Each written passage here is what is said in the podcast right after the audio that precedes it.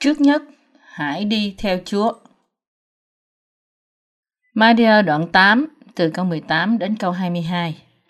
Vả, khi Đức Chúa Giêsu thấy đoàn dân đông lắm ở chung quanh mình, bèn truyền qua bờ bên kia, có một thầy thông giáo đến, thưa cùng Ngài rằng, Lạy Thầy, Thầy đi đâu, tôi sẽ theo đó. Đức Chúa Giêsu đáp rằng, con cáo có hang, chim trời có ổ, song con người không có chỗ gối đầu. Lại một môn đồ khác thưa cùng Ngài rằng, Lạy Chúa, xin Chúa cho phép tôi về chôn cha tôi trước đã. Nhưng Đức Chúa Giêsu phán rằng, hãy theo ta, để kẻ chết chôn kẻ chết. Ở đây chép rằng, có một thầy thông giáo đến thưa cùng Ngài rằng, Lại thầy, thầy đi đâu, tôi sẽ theo đó. Chúa Giêsu bèn nói với thầy thông giáo rằng, con cáo có hang, chim trời có ổ, song con người không có chỗ mà gối đầu. Người đàn ông này gọi là thầy thông giáo. Đối với thế gian, đó là một người có chức vị cao trong giáo hội. Người đàn ông có địa vị cao này chọn đi theo Chúa Giêsu. Ông nói với Ngài rằng: Thưa thầy, tôi sẽ đi theo thầy bất cứ nơi nào ngài đi. Người đàn ông này rất tôn trọng Chúa Giêsu và ông đã thật sự muốn đi theo ngài. Chắc chắn rằng ông đã thật sự biết Chúa Giêsu là ai và ông nghĩ rằng chẳng có ai trên thế gian này cao trọng hơn Chúa Giêsu. Nhưng Chúa Giêsu đã phán với ông rằng: Con cáo có hang, chim trời có tổ, nhưng con người không có chỗ gối đầu. Sau khi nghe lời này, có lẽ thầy thông giáo đã thối lui Mặc dù ông tôn trọng Chúa Giêsu, nhưng ông đã thối lui ngay sau khi nhận biết rằng ông chẳng nhận được gì từ Chúa. Thầy thông giáo nghĩ rằng ông có thể nhận được điều gì đó từ nơi Ngài như là một trong các môn đồ của Ngài, mặc dù ông thực sự muốn đi theo Chúa vì ông tôn trọng Ngài. Nhưng Chúa Giêsu đã nói với ông rằng con người không có chỗ gối đầu. Nghe điều này, rằng Chúa Giêsu chẳng có một chỗ nào, cũng như không có nhà, không có thứ gì trong thế gian này nên thầy thông giáo này đã thối lui. Khi một trong các môn đồ của Chúa Giêsu nói rằng, Lạy Chúa, hãy để con về nhà và chôn cha con trước đã, thì Chúa Giêsu phán với ông rằng, hãy đi theo ta và hãy để người chết tự chôn sự chết của mình. Một môn đệ là một người đi theo thầy mình. Khi nói đến việc theo Chúa, điều mà Chúa Giêsu đã nói ở đây thật sự khiến chúng ta ngạc nhiên. Chúa Giêsu nói rằng người thế gian không thể đi theo Chúa cho dù họ muốn, và Ngài cũng nói rằng họ chẳng nhận được gì bởi việc đi theo Chúa. Thật ra, người ta có thể nhận được những thứ gì thuộc về thế gian này khi đi theo Chúa không? Như Chúa Giêsu đã nói rằng, con người không có chỗ gối đầu, thì người thế gian chẳng có lý do gì để đi theo Chúa. Để đi theo Chúa, người ta phải yêu phúc âm. Một trong những môn đồ của Chúa Giêsu ở đây đã xin Ngài cho ông trở về nhà để chôn cha và sau đó sẽ đi theo Ngài. Khi cha của ông đã chết, thì chẳng lẽ ông phải trở về chôn cha trước rồi sau đó đi theo Chúa là điều không đúng sao? Đây quả thật là điều phải làm khi xét theo đạo đức và tư tưởng của thế gian này. Nhưng trong Kinh Thánh, Chúa Giêsu đã nói rằng, hãy theo ta và để kẻ chết chôn kẻ chết. Tuy nhiên, làm sao một người có thể gọi mình là một môn đồ của Chúa Giêsu đi theo Chúa chỉ sau khi giải quyết mọi vấn đề thế gian của ông? Nếu một người thật sự muốn theo Chúa, thì ông phải từ bỏ chính mình, gánh thập tự giá của ông và đi theo Chúa. Mát đoạn 8 câu 34. Ở đây Kinh Thánh đang nói với chúng ta rằng nếu chúng ta thật sự muốn đi theo Đức Chúa Giêsu Christ thì chúng ta chỉ có thể làm được điều đó khi chúng ta để người thế gian lo việc thế gian của họ. Chúng ta hãy suy nghĩ kỹ về điều này. Khi bạn cố gắng đi theo Chúa Giêsu như một môn đồ đầy dẫy đức tin, thì sẽ có những trở lực về xác thịt kéo bạn ra khỏi sự vĩnh cửu của Đức Chúa Trời. Khi ai đó gặp gỡ Chúa và muốn đi theo Chúa, thì điều trở ngại đầu tiên trong đường của người đó là vấn đề gia đình của họ. Nếu anh ta không lo cho gia đình của anh ta, thì anh ta cảm thấy khó chịu và anh ta nghĩ rằng anh ta nên lo cho gia đình và giúp đỡ họ. Sau khi tôi được tái sanh, đã có lúc tôi cũng phải đối diện với vấn đề như thế. Anh trai của tôi đột ngột qua đời, bỏ lại vợ, hai con trai và hai con gái, tất cả là bốn người con. Tôi rất thương yêu và quan tâm đến những đứa cháu trai, cháu gái này của tôi từ ngày chúng mới sanh ra. Nhưng vấn đề lớn ở đây là ngay sau khi anh tôi qua đời, tôi đã trở nên tái sanh. Và sau đó tôi đã có một cảm giác trách nhiệm đối với những linh hồn hư mất và tôi có một cảm giác mạnh mẽ muốn đi theo Chúa. Lòng của tôi chỉ muốn rao truyền phúc âm cho người khác, thậm chí chỉ một người cũng được và muốn giúp người đó nhận lại được sự tha tội. Nhưng lúc đó có một điều kéo tôi lại. Đối với những người cháu của tôi, tôi đã cảm giác rằng tôi phải kiếm tiền để lo cho chúng. Không có điều nào bắt buộc tôi phải làm như thế, nhưng tận sâu trong lòng tôi, tôi muốn làm điều này. Vì thế tôi bắt đầu bị khổ sở về việc tôi phải làm gì. Những người trưởng thành có thể tự lo cho họ, nhưng vì những người cháu của tôi còn nhỏ, vẫn đang sống với mẹ đau khổ và không có cha. Nên tôi cảm thấy rằng tôi phải tốt với chúng và chăm sóc cho chúng. Kiếm tiền để nuôi năm người, bao gồm cả người chị dâu của tôi, không phải là một việc dễ dàng đối với tôi. Cần phải đòi hỏi một số tiền đáng kể để nuôi ăn bốn đứa trẻ, mua sắm quần áo cho chúng và cho chúng đi học. Nhưng tôi cũng phải giảng dạy phúc âm.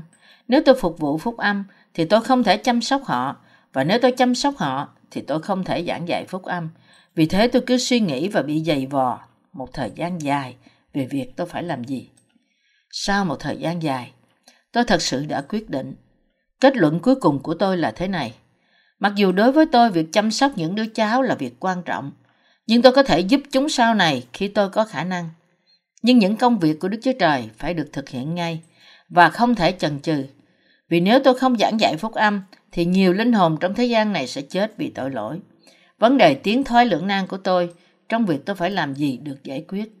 Thay vì rao truyền phúc âm, nếu tôi kiếm tiền và chăm sóc cho gia đình tôi, tôi sẽ chỉ đem đến hạnh phúc thế gian cho bốn người, nhiều nhất là năm người. Nhưng nếu tôi phục vụ phúc âm và đi theo Chúa, thì điều đó sẽ đem được nhiều người đến với sự sống và phục vụ niềm hạnh phúc thật cho nhiều người. Vì thế, sau khi cân nhắc cẩn thận, tôi đã có quyết định cuối cùng và tự nhủ rằng tôi tội nghiệp cho những đứa cháu của tôi, nhưng tôi không thể làm điều này. Không phải vì tôi không thương yêu chúng nó, nhưng thật sự thương chúng nó. Tôi thật sự thương chúng nó, nhưng tôi chỉ có thể làm chút gì cho chúng mà thôi. Tôi chỉ mong rằng chúng sẽ chịu khó và vượt qua những nghịch cảnh này và Đức Chúa Trời sẽ ban phước cho chúng và giúp đỡ chúng.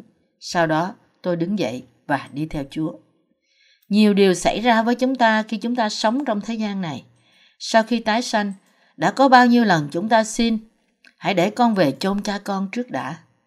Mặc dầu chúng ta đã được tái sanh bởi tin Chúa Giêsu, chẳng phải có nhiều điều thuộc xác thịt mà chúng ta cần phải làm sao?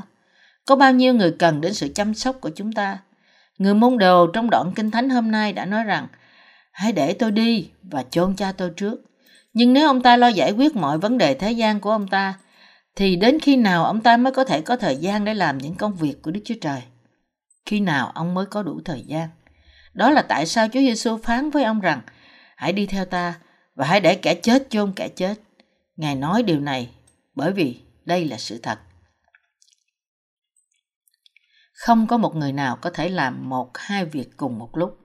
Mặc dù chúng ta muốn làm tốt cả những việc thế gian lẫn việc thuộc linh, nhưng chúng ta không bao giờ có thể hoàn thành hai điều này cùng một lúc. Cho dù ai đó có tài, có thể làm hai việc cùng một lúc. Nhưng khi anh ta theo đuổi một việc, khi ấy chắc chắn anh ta không còn làm trung thực với công việc kia. Đây là bởi vì cho dù anh ta có tài như thế nào đi nữa, thì cũng có một giới hạn trong khả năng của anh ta. Tôi sẽ đưa cho các bạn một thí dụ. Lúc trước khi chúng tôi vẫn còn ở trường học, học bài cho những lần kiểm tra, chúng ta thường tập trung vào những môn nào đó.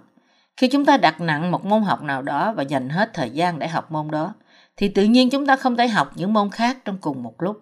Và chúng ta đã dành thời gian và ít để ý đến những môn này hơn. Tất cả là vì chúng ta là những người có giới hạn. Vì thế trước mặt Đức Chúa Trời, chúng ta phải xem xét phân đoạn sau đây như là một vấn đề quan trọng. Hãy theo ta và hãy để kẻ chết chôn kẻ chết. Chúng ta cần phải nhận ra ý nghĩa của phân đoạn này và làm theo đó. Chôn cha là một điều đúng đắn. Đó là điều mà tất cả chúng ta phải làm. Có ai trong vòng những người tái sanh chúng ta là người không làm một đám tang đàng hoàng cho người thân đã qua đời không? Mọi người đều làm thế. Nhưng Chúa đã nói với những môn đồ tái sanh của Ngài về điều mà Ngài phải làm trước tiên. Điều mà những môn đồ phải thực hiện làm trước là đi theo Ngài.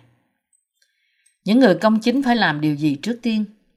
Trước hết, họ phải làm những công việc của Đức Chúa Trời, đi theo Chúa và phục vụ phúc âm. Phải làm những điều mà Chúa muốn họ làm và đi đến nơi nào mà Ngài dẫn họ đi. Cuộc sống của các môn đồ này là đi theo Chúa.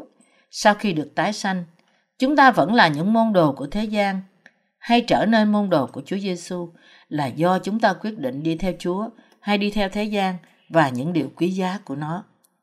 Người của thế gian này nghĩ rằng những môn đồ của Chúa Giêsu vô cùng tầm thường, ấu trĩ, khôn vặt, như thể họ chẳng là gì cả. Họ nghĩ như vậy dựa trên tiêu chuẩn của thế gian và của riêng họ. Nhưng những môn đồ thật của Chúa Giêsu khác xa hơn thế nữa. Những môn đồ của Chúa Giêsu suy nghĩ cao hơn những môn đồ của thế gian. Những mục tiêu của họ là cao quý và lòng họ lớn hơn đại dương. Một khi sinh ra trong thế gian này, mọi người phải sống một cuộc sống có ý nghĩa và sống một cuộc sống của môn đồ. Các bạn là môn đồ của ai? Các bạn là môn đồ của Chúa Giêsu hay là môn đồ của thế gian? Nói cách khác, các bạn đi theo thế gian hay các bạn đi theo Chúa Giêsu? Những người đi theo Chúa Giêsu bỏ qua một bên mọi thứ của thế gian này và mong muốn phục vụ phúc âm của Chúa chúng ta. Những người sống như thế là những môn đồ của Chúa. Trong hội thánh của Đức Chúa Trời, có những tín đồ đi hai hàng. Họ là những người vừa phục vụ Chúa, vừa sống cuộc sống xã hội, chăm sóc cho gia đình của họ, tiếp tục làm việc của họ cùng một lúc. Dĩ nhiên, đây cũng là cuộc sống của môn đồ của chúng ta. Nhưng cũng có những người đi theo Chúa Giêsu và phục vụ phúc âm của Chúa một cách trọn vẹn và độc nhất. Họ là những môn đồ thực sự của Chúa Giêsu và họ đang sống một cuộc sống môn đồ một cách đúng đắn. Không cần biết như thế nào, một môn đồ phải đi theo bước chân của thầy mình. Những môn đồ của Chúa Giêsu thích làm những điều mà Ngài muốn họ làm. Vì thế, những người đã quyết định tin và đi theo Chúa Giêsu phải đi theo Ngài cho đến mãi mãi. Ở đây, Chúa Giêsu đã phán rằng, hãy theo ta, và đó chắc chắn là một niềm vui lớn khi đi theo Ngài. Chúa Giêsu là một giáo sư lớn, Ngài thật toàn năng và thật tốt lành, có phải không? Nếu chúng ta thật sự theo Chúa, chúng ta sẽ không bao giờ hối tiếc. Nếu chúng ta theo Chúa, Ngài sẽ không bao giờ quăng chúng ta ra ngoài, cũng như sẽ không bao giờ từ bỏ chúng ta. Và theo Chúa không bao giờ là điều vô ích. Đây là tại sao Chúa Giêsu phán với các môn đồ của Ngài rằng Vậy, hãy đi dạy dỗ muôn dân, hãy nhân danh Đức Cha, Đức Con và Đức Thánh Linh mà làm phép bắp tem cho họ và dạy họ giữ hết cả mọi điều mà ta đã truyền cho các ngươi. Và này, ta thường ở cùng các ngươi luôn cho đến tận thế. Matthew đoạn 28 câu 19 đến câu 20. Ngài vẫn phán với chúng ta là những môn đồ ngày nay của Ngài phải đi dạy dỗ muôn dân. Chúng ta phải thực sự suy nghĩ xem môn đồ thật sự là gì và phải cẩn thận xem chúng ta có thật đang sống cuộc sống môn đồ hay không. Hãy để sang một bên thời khóa biểu bận rộn của chúng ta và những công việc gấp gáp trong một thời gian và nghiêm túc suy nghĩ về vấn đề này. Chúng ta phải xem lại tư tưởng của chúng ta trước Đức Chúa Trời, xem chúng ta có vui lòng với quyết định trở nên môn đồ của Ngài hay không. Và chúng ta có sẵn sàng làm vui lòng người chỉ huy là đấng chúng ta như những người lính giỏi, là đấng xem chúng ta như những người lính giỏi của Ngài ở Timothée nhì đoạn 2 câu 4 hay không?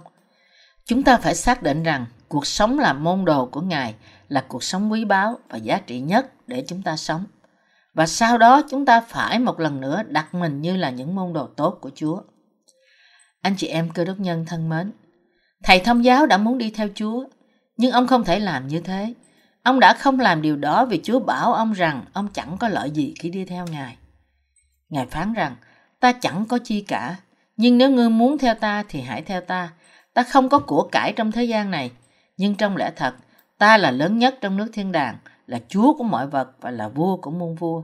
Nhưng ta chẳng có gì trong thế gian này cả. Con cáo có hang, chim trời có tổ, nhưng ta chẳng có chỗ để gối đầu. Vì thế, nếu ngươi muốn theo ta, với những ham muốn của thế gian thì cứ theo. Nhưng hãy nhớ rằng, ngươi sẽ chẳng được lợi gì về những điều thuộc về thế gian đâu. Nếu ngươi muốn theo ta, cho dù ngươi đã biết được điều này, thì hãy theo ta. Nhưng đối với các môn đồ của Ngài, thì Chúa Giêsu lại nói rằng, hãy theo ta, hãy để kẻ chết lo việc của những kẻ chết và hãy theo ta. Ai là người chết ở đây? Chẳng phải họ là những người chưa được tái sanh sao? Họ là những người đã không tin nơi Chúa Giêsu và phúc âm thật nước và thánh linh của Ngài. Thế giới có thể có đầy những trở ngại và có thể thật khó cho chúng ta để đi theo Chúa. Nhưng khi chúng ta đang sống, hãy nhớ điều Chúa đã phán ở đây. Hãy theo ta. Tôi mong muốn và cầu nguyện rằng bạn sẽ luôn luôn nhớ trong lòng rằng Chúa đã bảo bạn hãy đi theo Ngài và bạn sẽ thật sự làm điều đó.